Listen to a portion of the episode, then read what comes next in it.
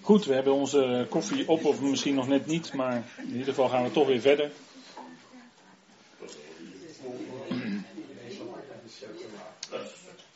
En we hadden het uh, voor de pauze uh, even over de broers van Jozef op het valreep. Nou, die waren niet in Sichem, maar in Dothan. En wat heeft dat nou te betekenen? Nou, kijk, Jozef die ging op zoek, in opdracht van zijn vader Jacob, ging hij op zoek naar zijn broers. En toen ging hij uh, kijken waar ze dan zouden zijn. En hij had het idee, die zijn vast in Sichem. Daar hadden ze eigenlijk moeten zijn dus. En de broers van Jozef, dat is, in een type is dat natuurlijk het volk Israël. Hè? En Jozef is natuurlijk een beeld van de Heer zelf. En Jacob, zijn vader, is dan natuurlijk een beeld van de Vader, God de Vader. Dus Jozef, die ging naar zijn broers toe en die verwachtte dat ze in Sichem waren. Maar daar waren ze niet. En wat betekent Sichem nu? Uh, als u terug zou bladeren in boek Genesis, want we zijn hier dan in hoofdstuk 37, dan zou u zien dat uh, daar een eik was. Een eik. En Abraham die kwam bij die eik in Sichem. En hij had daar een stuk grond gekocht voor 100, ja wat waren het, goudstukken of zilverstukken, dat weet ik niet meer precies. Maar in ieder geval 100. En Sichem, uh, dat is ook de plaats waar, dat, dat heeft ook iets te maken met de besnijdenis. Heeft iets te maken met eerstgeboorterecht. Het heeft te maken met, als ik wat dieper op het Hebreeuwse woord inga, met opstanding eigenlijk. Het heeft te maken, letterlijk heeft het te maken met schouders. Het Hebreeuwse woord shagam heeft te maken met schouders of iets op je schouders leggen. En je doet dat als je vertrekt, dan ga je vroeg in de ochtend sta je op, vandaar het verband met opstanding. En leg je de last die je meeneemt op je schouders. En dat is eigenlijk de betekenis van Sichem. Dus het heeft heel in de diepte te maken ergens met opstanding. Vroeg in de morgen opstaan. En dat is dan eigenlijk, dan weet u, dat is ook het nieuwe leven. Hè? Dat is ook het leven. En daar hadden die broers eigenlijk moeten zijn. Maar hij vond ze daar niet. En hij vroeg ze aan iemand, aan iemand daar, vroeg hij, waar zijn ze? Toen zei, toen zei hij, nou, die zijn naar Dotan. Die broers waren dus in Dotan. En wat betekent Dotan? Dotan betekent twee bronnen. Dat heb ik ook gezegd afgelopen zondag. Dat betekent twee bronnen. Of het kan ook betekenen eigen wetten. Of eigen wet. Zij hadden dus hun eigen wetten. Of een andere bron naast de bron. Hè, als je praat over twee bronnen. En dat is eigenlijk heel tekenend voor het volk Israël. Die hadden namelijk de bron, dat is het woord van God, de Torah ten leven, maar ze hadden daarnaast, hebben zij ook allerlei regels, zijn ze religieus bezig. En dat had zo'n invloed op ze, dat ze hun eigen broer Jozef eigenlijk wilden doden. Nou, het volk Israël heeft dat later ook gedaan. Hè? Die hebben hun eigen broeder naar het vlees, de Heer Jezus Christus, gedood. Van wie Jozef natuurlijk een type is. En feitelijk, hè, zij wilden hem doden. Dus die plannen in hun hart, die haat die ze hadden tegen hun broer, die was in feite al dodelijk. Hè. Dus in feite was het al, zo moet je dat zien, hè. in feite hadden ze hem al gedood. Het feit dat hij in werkelijkheid wel in die put gegooid werd, maar toch doorverkocht werd naar Egypte, oké. Maar ze hadden hem principieel eigenlijk al gedood. En dat is eigenlijk de diepe betekenis van die geschiedenis.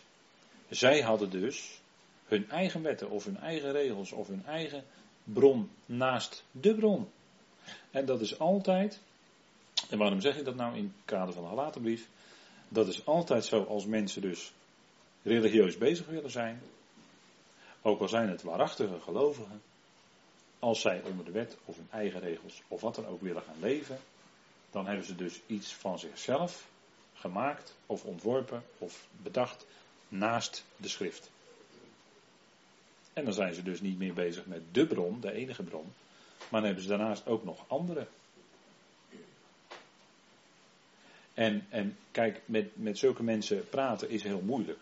Weet u waarom? Omdat, omdat je wel eens het idee hebt dat het eigenlijk eindeloos is. En natuurlijk, met broeders, dan wil je mee blijven omgaan. En als het kan, mee in gesprek blijven. Maar als het steeds is van, ja, je houdt voor, oké, dat staat er geschreven. En dan komt er al vrij snel een antwoord en dan is het ja maar. Ja, en dan. Of dat is wel, dat, hè, het staat zo geschreven. En dan, eh, ja, maar ik zie het anders. Ja, dan, dan houdt het op natuurlijk. Ik zie het anders. Dan houdt het op. Want volgens mij is het toch gewoon wat er staat geschreven is duidelijk genoeg.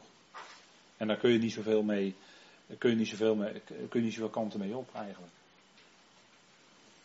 maar dan moet heb je, vinden ze dat eigenlijk, en met name theologie is daarin heel, heel bedreven. om het woord van God iets anders te willen laten zeggen dan wat het woord van God eigenlijk echt zegt. En dan komen er prachtige redeneringen en filosofieën. En het kan allemaal heel mooi gezegd worden, mooi verpakt, dure woorden, maar het is ernaast. Het is iets naast de schrift en dat leidt dus af van de schrift. Maar zodra je dus echt gaat voorhouden, ja, maar dit zegt de schrift. Ja, dan krijg je verontwaardigde reacties. Ja, maar dat kan toch zo niet zijn? Nou, dat staat er toch gewoon. Ja, dat staat er wel, maar. En dan komen ze weer. Maar dat is juist het probleem met Paulus, wat ze hebben. Kijk, Paulus is gewoon duidelijk. En daar kan je eigenlijk niet zoveel kanten mee op. Op een heleboel punten niet. En vandaar dat mensen dan toch op een of andere manier toch hun eigen weggetjes zoeken. En, en ja, soms dan denk je wel eens, misschien hebben ze dat zelf niet eens door. Maar dan zoeken ze toch hun eigen wegjes om maar onder die Paulus uit te kunnen. Om er maar onderuit te kunnen, hè? maar van weg te. Ja. En dat waren die broers. Die hadden dus een andere bron naast de bron waar ze eigenlijk moesten zijn. En vandaar dat ze niet in Sichem waren, maar in Dothan. En ze wilden van hun broer af, dus ze hadden ook nog eens een keer plannen om hem om te brengen. Nou. Dus vandaar, hè, daar ziet u daarin hoe die typologie dan ook eigenlijk bevestigt. Wat we dus uit andere delen van de schrift ook weten. En dat is, uh, dat is wat het alleen maar verder illustreert. Goed, we gaan even verder naar een andere schriftplaats waar ook dat woord zoonschap of zoonplaatsing voorkomt. En dan zijn we wel te midden van de hemelingen, namelijk in Efeze 1, vers 5. Want daar staat, in de concordante vertaling, in liefde, let op dat in liefde, hè, in liefde ons tevoren bestemmend tot het zoonschap. Door Christus Jezus, voor zichzelf, in overeenstemming met het welbehagen van zijn wil. Efeze 1, vers 5. Fantastisch, hè? Wat een woorden. Dit vind ik echt geweldig hoor, wat hier staat. Want kijk, het is in liefde. In liefde, ons te worden bestemmend. In liefde, dat is dus alles wat gebeurt, komt voort uit de liefde van God. als wij menen of denken dat wij iets niet goed doen, of dat wij tekortschieten, en dan denken we zo snel, dat, dat zou best kunnen, maar vermindert dat dan de liefde van God? Nou, de vraag stellen is maar al beantwoorden.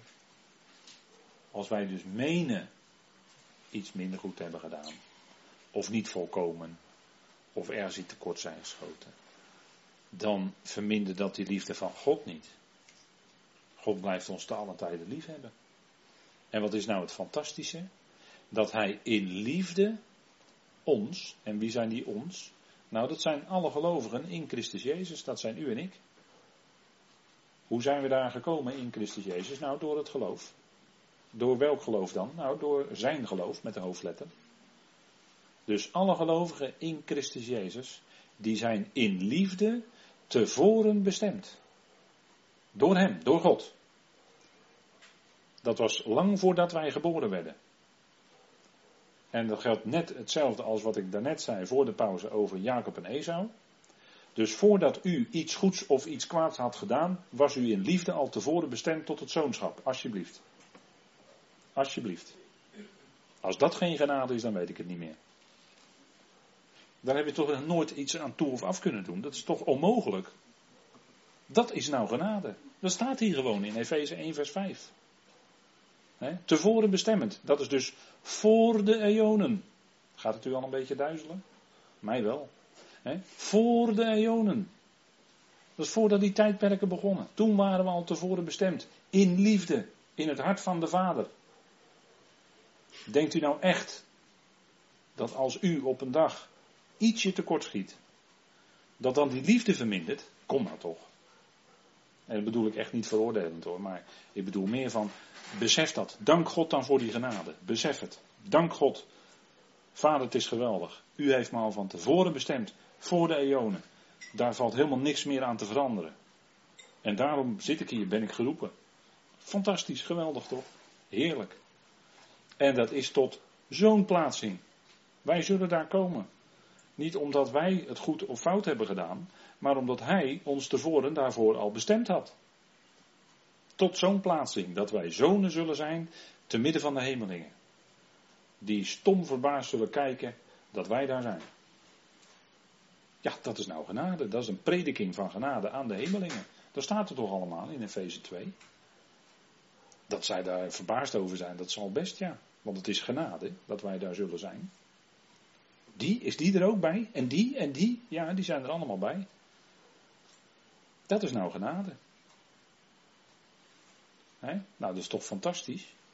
En er staat ook eh, door Christus Jezus. Dus eh, er staat niet door onze eigen inspanningen. Door inspanningen van broeder X of zuster Y. Of, nee, het staat door Christus Jezus. Hij heeft het allemaal bewerkt hoor. Wij niet. Het is van A tot Z genade. En al die letters ertussen ook.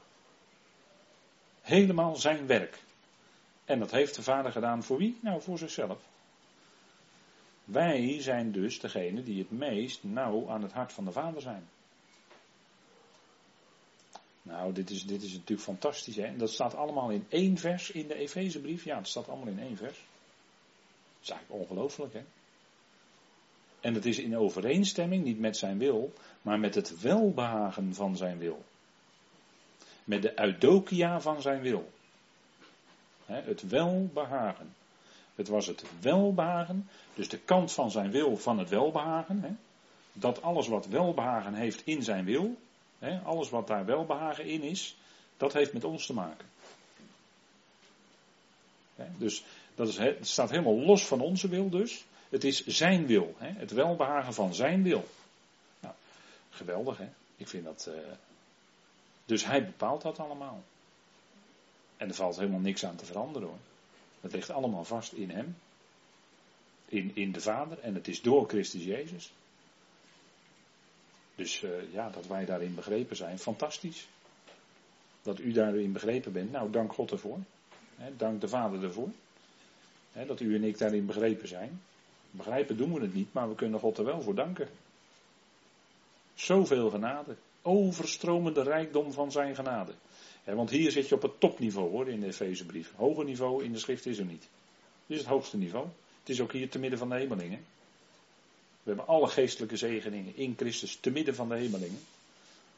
Dus onze zoonplaatsing is dus te midden van de hemelingen. Blijkt hier in Efeze.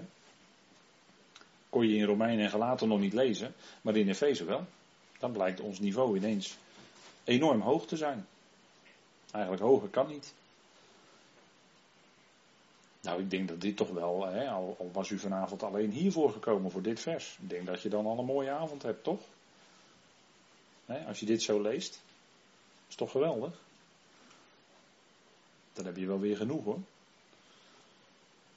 Nou, dat is dus onze zoonplaatsing. Hè? Dat, dat, dat krijg je dus naar je toe. Als je dus met een simpele concordantie, dus dat woord zoonplaatsing even gaat bestuderen. Even die teksten opzoeken, lezen, God ervoor danken. Wat ben je dan ineens rijk, hè, weer. Nou, gaan we even terug naar gelaten 3. En er staat, want jullie zijn allen zonen van God. Dat hebben we nu besproken met elkaar, hè, dat zonen van God, die zoonplaatsing. En dan door het geloof in Christus Jezus. Sola fide, zeiden ze bij de Reformatie, hè? weet u nog, 500 jaar terug. Ja, toen leefde u niet, maar. Hè, want ik zeg, weet u nog, ja, toen leefde u niet. Luther wel. En die bracht al een doorbraak. En een van de termen, de belangrijke uitspraak was sola fide. Alleen door geloof. En wij weten nu alleen door geloof van Jezus Christus. En wij wandelen en leven door geloof. Het geloof wat God ons geeft. Hij geeft de mate van het geloof.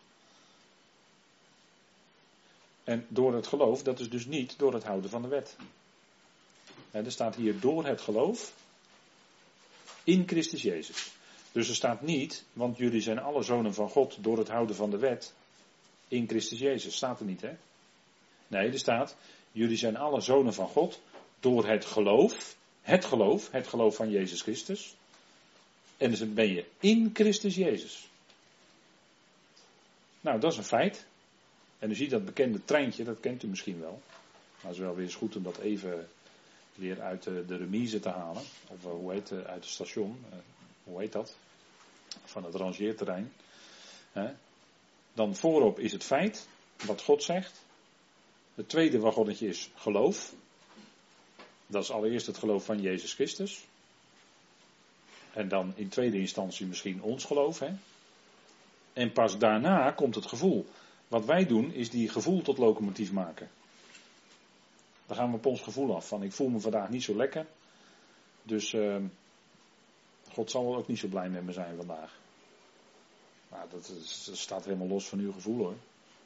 Of u zich nou heel lekker voelt of helemaal niet lekker of wat dan ook. Het verandert niks aan Gods liefde. Dat blijft een feit. Dat hebben we net gezien met elkaar, Feze 1. Dat verandert niet hoor. En dat geloof, dat verandert ook niet. Dus eigenlijk, hè, kijk, dat gevoel, dat komt daar achteraan. Dat, dat komt wel. En dan moet u zich niet zoveel aantrekken of u zich nou niet lekker of lekker voelt. Eigenlijk, eigenlijk speelt dat helemaal geen rol. Hè? Het gaat juist om die feiten, wat God zegt. Daar je koers op varen. Daarvan leven. En je niet aantrekken van ik voel me vandaag niet zo lekker of zo. Of iemand heeft vandaag wat vervelends tegen mij gezegd. Maar het verandert helemaal niks aan Gods liefde voor jou. En verandert niks aan het feit dat we in overstromende genade leven. Verandert allemaal niet hoor. Het blijft allemaal hetzelfde. En daar ben ik heel blij mee, eigenlijk wel. Feiten, dat zijn allemaal feiten. Daar ben ik heel blij mee. U ook? Hier blijf je blij mee, want verandert, het verandert niet. Het wisselt niet met onze gevoelens of met hoe wij denken. Maar die feiten blijven gewoon altijd staan. Dat is onveranderlijk. Dus dat is, dat is uh, fijn, hè? Fijn om te beseffen. En dan staat er in vers 26, want jullie zijn alle zonen van God door het geloof in Christus Jezus. En we zijn dus in Christus Jezus. Dat is de verheerlijkte. En dat heeft alles te maken met het evangelie van Paulus. Want die bracht het evangelie van de verheerlijkte Heer. Hè? Christus Jezus, daar gaat het om. Het gaat om Hem, het gaat om Christus Jezus, die, dat, die zegt dat allemaal. En uit Hem, staat er in 1 Korinthe 1, zijn jullie in Christus Jezus. Dat is een feit. Dat verandert niet. Wij zijn in Christus Jezus. We waren dat tien jaar geleden, denk ik, als ik zo rondkijk hier. We waren dat tien jaar geleden, twintig jaar geleden ook, denk ik. En dat is vandaag nog steeds zo. Dat verandert niet. En er is daartussen een heleboel gebeurd, een heleboel emoties, een heleboel dingen in ons leven, een heleboel gedachten hebben we gehad.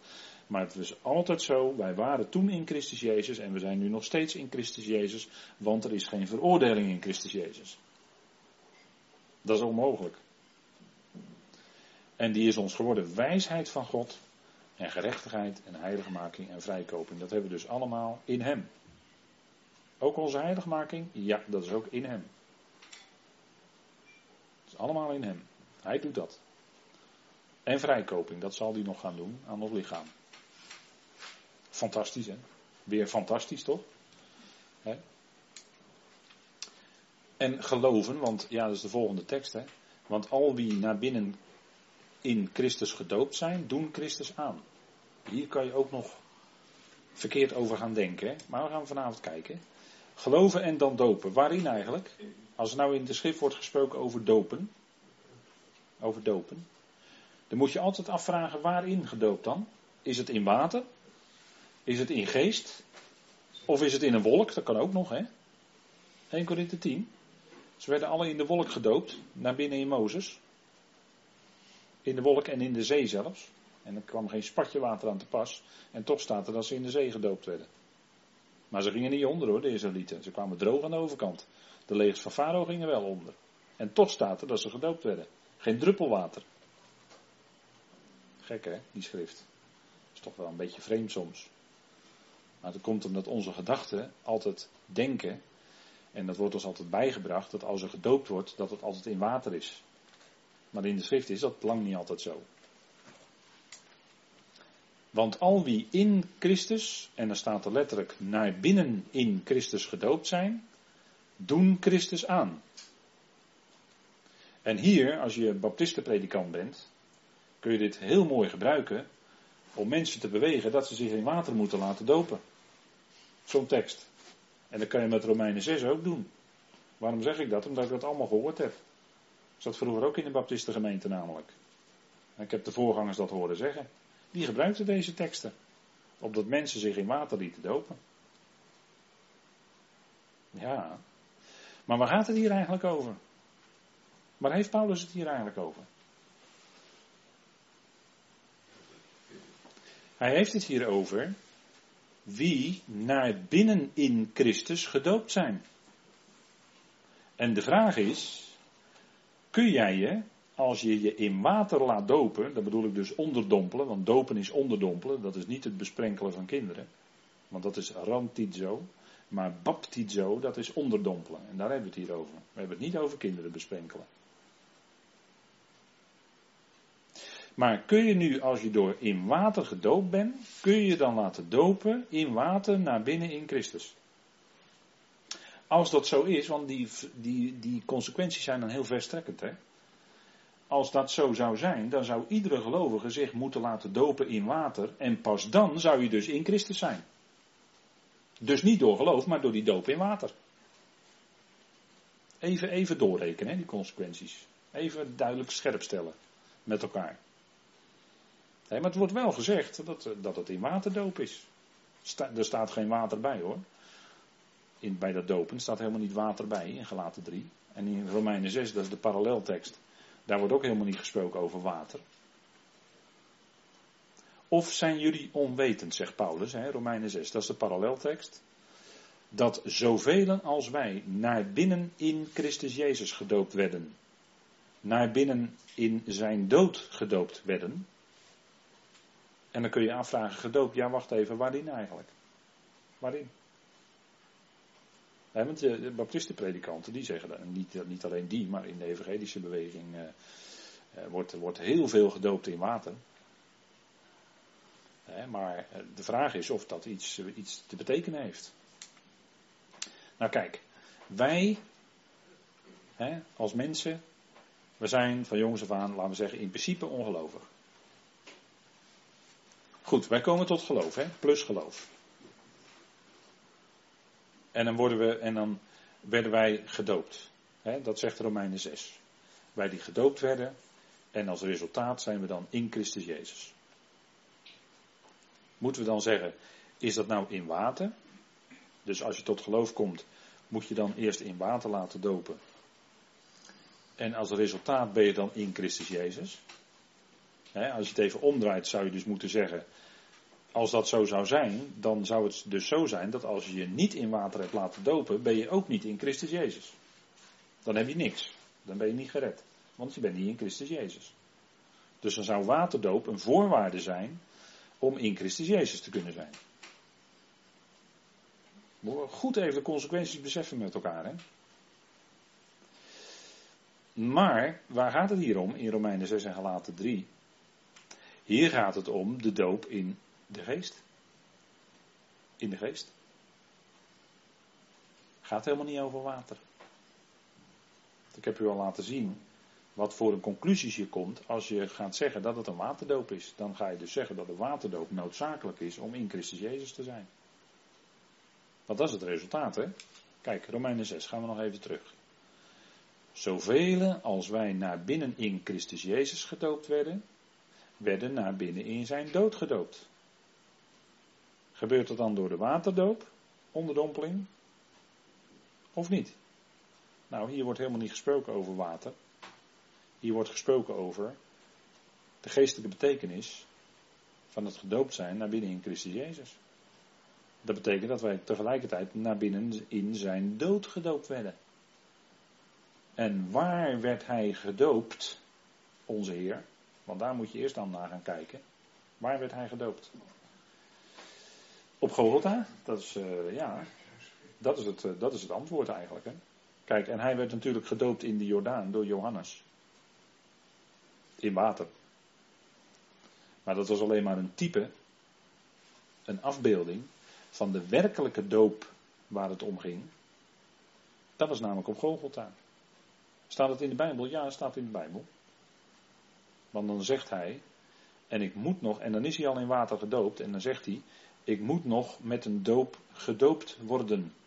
Met een doop gedoopt worden. En dan is hij al in water gedoopt. En dan zegt hij dat hij nog een keer gedoopt moet worden. Wat is dat dan? Nou, zijn dood aan het kruis, Golgotha. Die dood, die doop dus. En die doop in water die hij onderging, was dus daarvan een type. Zoals Israël door de Jordaan ging. Er wordt in liederen dan gesproken over de doodsjordaan. Dat zijn geen liederen uit de bundel opwekking, maar dat zijn liederen uit Johannes de Heer. Want die zitten nog wat dichter bij de schrift. Dat is dus dat je door de doodsjordaan heen gaat en dan in het leven komt. En toen Israël onder Jozua door de Jordaan heen ging, werden ze ook gelijk besneden. Dat was allemaal typologie natuurlijk. Allemaal typologie wees op het kruis ten diepste. Kijk, de ware doop waar het om gaat, is zijn dood aan het kruis. De ware besnijdenis waar het om gaat, was zijn besnedenheid, besneden worden aan het kruis. Aan het kruis was namelijk niet de besnijdenis van Jezus, maar dat was de besnijdenis van Christus, zegt Colossense 2. De besnijdenis van Jezus was op de achtste dag. Maar de besnijdenis van Christus vond plaats op Golgotha. Zijn doop in water was in de Jordaan door Johannes de Doper. Maar zijn werkelijke doop waar het om ging, was zijn dood aan het kruis.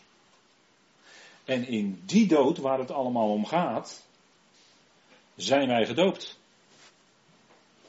En dat kan ook niet anders. Dat kan ook niet anders. Want dat, dat kan er maar één zijn.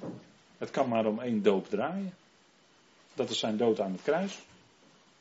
En in die doop zijn we meegenomen. En daar heeft Paulus het over in Romeinen 6. Want drie versen verder heeft hij het over dat die oude mensheid samen met hem mede gekruisigd is. Dat is de context.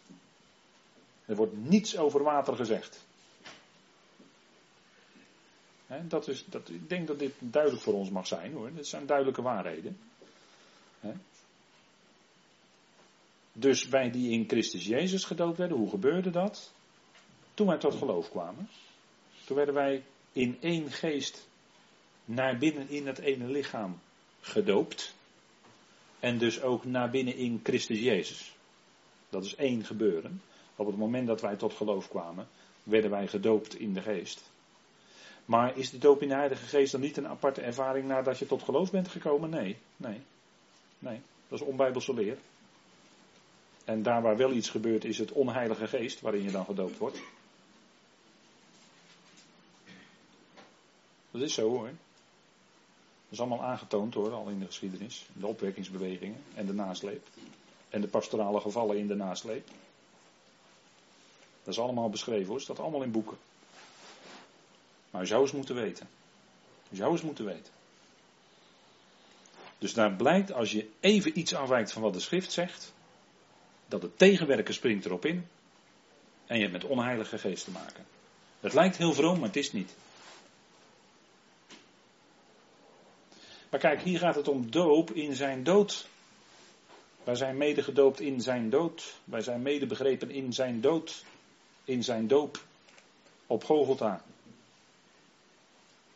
Dat kan alleen maar daarom gaan in deze tekst. Dat is helemaal geen vraag meer voor ons. wij werden gedoopt in de geest. In heilige geest. En als resultaat daarvan zijn wij in Christus Jezus. Dat heeft die doop in de geest bewerkt. Nogmaals, wanneer? Toen wij tot geloof kwamen. Dat sluit alle verdere ervaringen met geest enzovoort uit. En zo moet het ook zijn. En zeggen ja, dat is hard ten, opzichte van de charismatische beweging, dat is hard ten opzichte van de Pinksterbeweging, van de volle evangelie. Ja, dat zal misschien best, maar het bewaart je wel hoor. Want wat nog veel harder is, is de pastorale schade die uh, na afloop uh, plaatsvindt. Als mensen in de geest gedoopt zijn en met onheilige geest aan de slag zijn gegaan en uh, neergevallen zijn achterover in de naam van Jezus. Maar dat is een andere Jezus hoor, die dan klinkt. Dat zegt Paulus allemaal hoor, in 2 Korinthe 11. Dat die Corinthiërs een andere Jezus verdroegen. En dat verdroegen ze zeer wel, zegt hij. Ik, niet zomaar wat ik, uh, wat ik zeg, maar dat staat in 2 Korinthe 11 gewoon. En dat is allemaal aan de hand vandaag de dag. Nou, het resultaat is dus dat wij in Christus Jezus zijn. Fantastisch. Geen voorwaarden, het is alles zijn werk. En al wie in, naar binnen in Christus gedoopt zijn, die doen Christus aan. Is dat een activiteit van onszelf? Nee hoor, dat is al gebeurd. Je bent al met Christus bekleed. Dat is al gebeurd toen je tot geloof kwam. Toen werd je met Christus bekleed. Toen heb je hem aangedaan. Niet jouw activiteit, maar hij deed dat aan jou. Dat staat hier ook in de aorist. Hè? Dat is gewoon een feit. Het is een feit. Het is niet iets wat wij alsnog moeten doen. En iedere prediker die dat anders zegt, die zit er gewoon naast, want die verlegt de genade. Op het moment dat wij naar binnen in Christus gedoopt zijn, dat is dus toen wij tot geloof kwamen, hebben wij Christus aangedaan. Dat was zijn werk aan ons. We zijn in Heilige Geest gedoopt. Dus als je dat beseft, dan kan zo'n tekst je ook weer niet in de kramp brengen, in de geestelijke kramp. Dat jij weer iets moet doen, want het is gewoon niet aan de orde. Dus niet aan de orde. Het is gewoon een feit. En dan is het fantastisch als we dat horen en vader ervoor kunnen danken. Het is gewoon een feit, heerlijk. De zon gaat op, u ziet het op het plaatje. De zon gaat op, de wolken gaan weg. En de zon gaat schijnen in je leven. De zon van Gods genade. Dit. Hier zijn de wolken weg. De zon van genade, die schijnt gewoon volop. Er zitten geen wolken van eigen werken meer voor. En dan is in Christus Jezus nog Jood, nog Griek, nog slaaf, nog vrije, nog mannelijk of vrouwelijk, want jullie zijn allen één in Christus Jezus. Alsjeblieft. Dus in Hem is geen onderscheid meer, valt het allemaal weg. En dan zegt die Paulus dus eerst, in Hem, dus in die nieuwe schepping, is het nog Jood, nog Griek. Hè? Nou, de Jood is dan eigenlijk de religieuze kant, hè? religie. De Jood is, uh, het, de term Jood, moet u opletten in de schrift, is vaak de aanduiding van de religieuze. De religieuze, de Jood, hè, het Judaïsme. En Griek heeft te maken met de filosofie. U ziet daaronder een afbeelding van uh, de filosoof uh, Socrates, die wel gezien wordt als de grondlegger van de hedendaagse westerse filosofie. Plato was bijvoorbeeld een leerling van hem. En Plato heeft ook heel wat invloed gehad in de christelijke theologie. Ja, dat moeten we even beseffen. Hè? Plato heeft heel wat invloed gehad in de theologie. Dus het gaat nog om religie, nog om filosofie. Uh, wacht even, maar om wie gaat het dan wel? Nou, dan staat het toch om Christus Jezus. In hem. We zijn alle één in Christus Jezus. Het gaat dus om Christus. Hij is het einde van alle religie. Hij geeft het antwoord ten diepste op alle filosofische vragen. Alleen filosofen die houden natuurlijk graag de vragen, want anders zijn ze hun baan kwijt.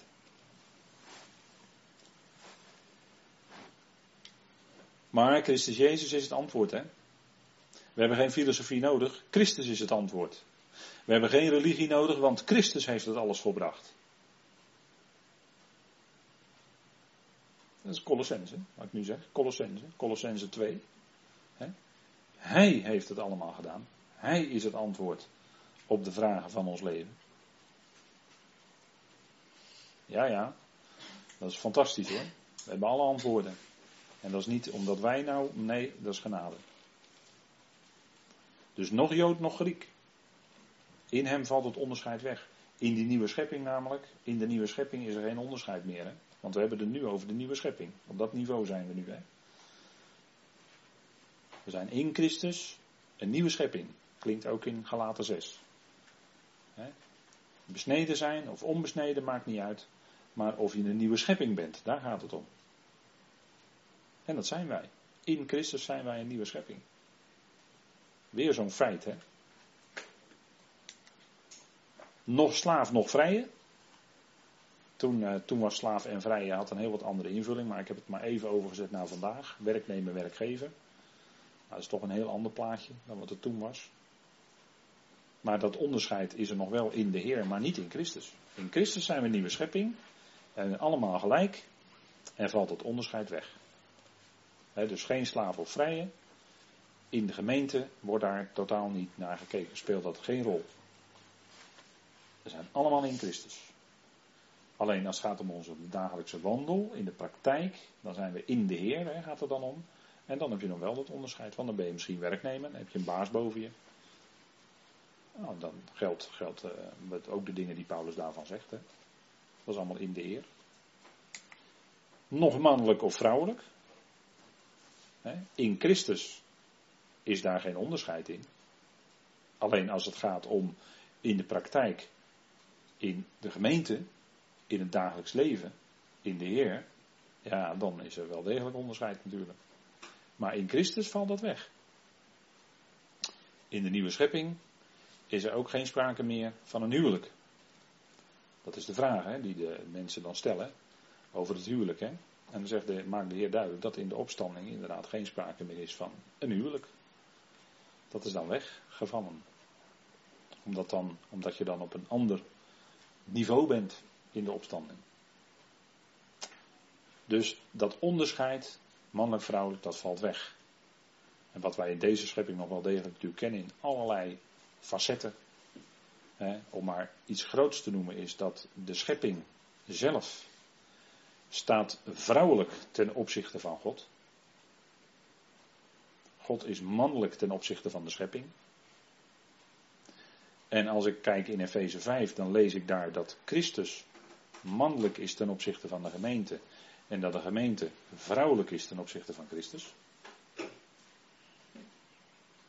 En dat wordt ook als voorbeeld gesteld als man en vrouw in het huwelijk. De, de relatie tussen Christus en de gemeente is die van man en vrouw in het huwelijk. En Paulus haalt dan aan. En dan zegt hij: Dit geheimenis is groot. En waar verwijst hij naar? Dan verwijst hij naar de schepping. En dan verwijst hij naar Adam en Eva.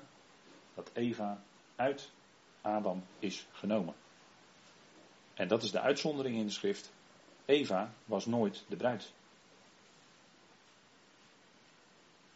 Eva was nooit de bruid. Als het gaat om Adam en Eva. En die worden, want Paulus gaat terug naar de schepping, Genesis 2. En die worden dan als voorbeeld gesteld voor man en vrouw. Ik bedoel, die worden als voorbeeld gesteld voor Christus en de gemeente. Zoals Eva uit Adam werd genomen, zo werd de gemeente uit Christus genomen.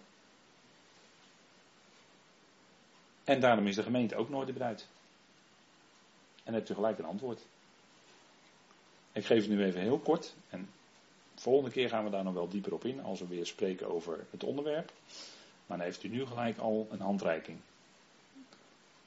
Dus dat even over mannelijk en vrouwelijk. En zou nog met veel meer voorbeelden dat kunnen illustreren hoor mannelijk en vrouwelijk in de schepping en hoe dat werkt. En hoe God het allemaal heeft ingesteld. Maar goed, uh, dat is een onderwerp voor een andere avond. Mannelijk en vrouwelijk valt weg in Christus Jezus. En dan zegt hij, want jullie zijn allen één in Christus Jezus. Eén in Christus Jezus. Dat is de eenheid van de geest. Ieder die in Christus Jezus is, heeft diezelfde geest. Is gedoopt in Heilige Geest toen hij tot geloof kwam. En dat is allemaal één. Daar is geen onderscheid. En dan is iedereen gelijk. En dan kijken we dus niet naar geestelijke groei enzovoort. Dat laten we nu even buiten beschouwing. Maar het is allemaal één in Christus Jezus. Dat is de eenheid van de geest. En die staat in Efeze 4. Dit is de eenheid van de geest. Voor onze praktijk. Hè. Het is één lichaam. Dus er zijn niet twee lichamen, maar er is maar één lichaam. Er is één geest. één verwachting van jullie roeping. Dat is dus de bazijn gods. één Heer. één geloof. één geloof. één doop. Daar hebben we hem, hè? Eén doop. Daar hebben we het over gehad vanavond. Dus die doop in water, die speelt helemaal geen rol in deze bedeling, in dit beheer van het geheimenis. Want er is maar één doop en dat is de doop in de geest.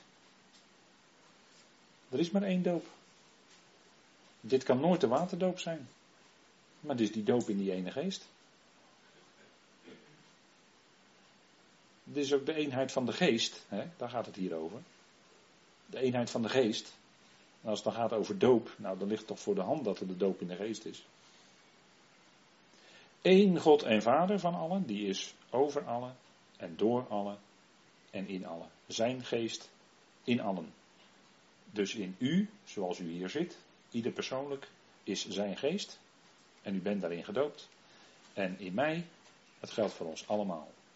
Zonder uitzondering. Alle gelovigen zijn één in Christus Jezus.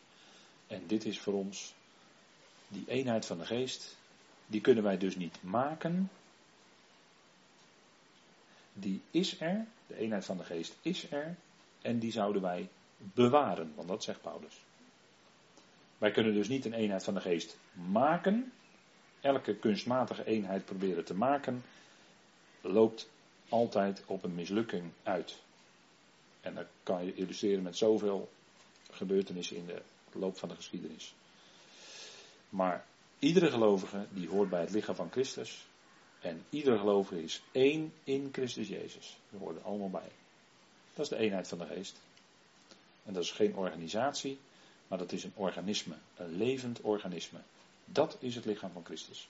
En Hij, Christus, zelf organiseert dat. Dat is het. Anders is het niet. En dan zien we dus dat al die facetten, als we daarvan uitgaan, ja, dan. Uh, dat is de eenheid, hè. Kijk, wij wandelen door geloof. We zijn Abrahams zaad, we zijn geestelijk gezien nakomelingen van Abraham, want wij wandelen in datzelfde geloof. Alleen voor ons is dat geloofsgoed. Die verwachting is heel anders dan die van Abraham. Dat wel. Maar net zoals Abraham wandelde in geloof, zoals Jozef wandelde in geloof, zo ook wij. Hè? Wij zijn van hem. In Christus Jezus, hij is het zaad van Abraham. Dus daar horen ook wij bij. Abraham was tenslotte lotgenieter van de wereld en daar eindigen we mee vanavond. Abraham was lotgenieter van de wereld. En ook wij zijn net als Abraham lotgenieters. Alleen Abraham was lotgenieter van de wereld. En voor ons wordt dat later ingevuld als de belofte in Christus Jezus. Dus dat is boven te midden van de hemelingen. Die beloften. Nou, goed, even tot zover voor deze keer. We gaan de volgende keer verder met Galaten 4.